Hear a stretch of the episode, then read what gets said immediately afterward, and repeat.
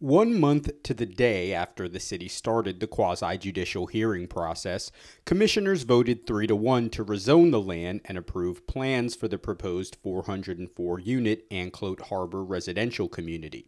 The vote came after city staff, the applicant, Houston based The Morgan Group, and the concerned citizens of Tarpon Springs, a group opposing the project, made final statements. But first, there was public comment this time it came in the form of more than 100 emails read into the record over the course of three hours. They came from residents of Tarpon Springs who didn't want to see more development in the city. Vice Mayor Jacob Karr continued to raise concern over parts of the application despite voting yes, but said that's due to the nature of the hearing.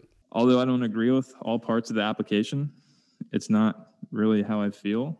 It's the evidence that's placed before us. City Attorney Thomas Trask told commissioners before the hearing continued the onus was on them to approve the plans if the applicant met the city's requirements. At a quasi-judicial hearing, it is not the board's function to make law, but rather apply law that has already been established. But not all commissioners were convinced that was the case. Commissioner Costa was the lone dissenting vote. Based on the test testimony, it's astonishing that 404 residences, upwards of 10% of the city's population, um, the applicant and the staff would consider a single access on a failed level of service highway without signalization and without giving a second access any consideration. The city would typically require a second access point for any development over 50 units.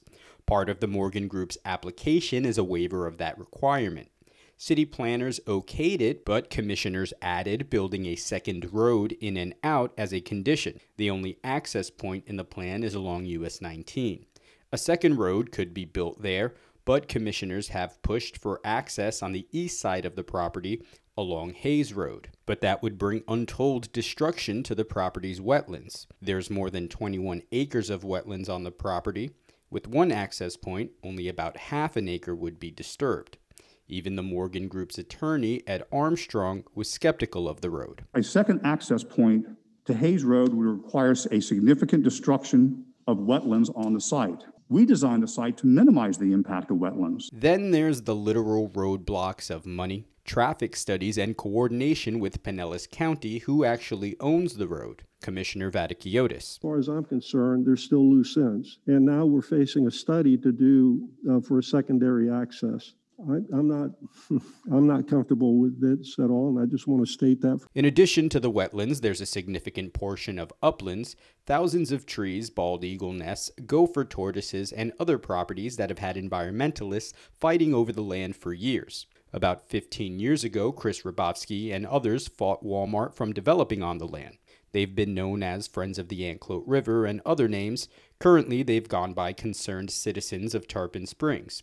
Rabowski said the vote was expected, but the fight to save the land from development is far from over. He said the group is mobilizing to block development and is confident they can keep the project from moving forward. Yes, we will win. Rabotsky added the group is looking into grant programs and available money to buy the land and turn it into a preserve and park. We can negotiate with Walmart, then you know maybe they can build a little good faith with the world by doing the right thing and giving us a, a cut rate deal. Otherwise, they're going to be sitting on an empty parcel of land till the end of time. For WMNF News, I'm Daniel Figueroa IV.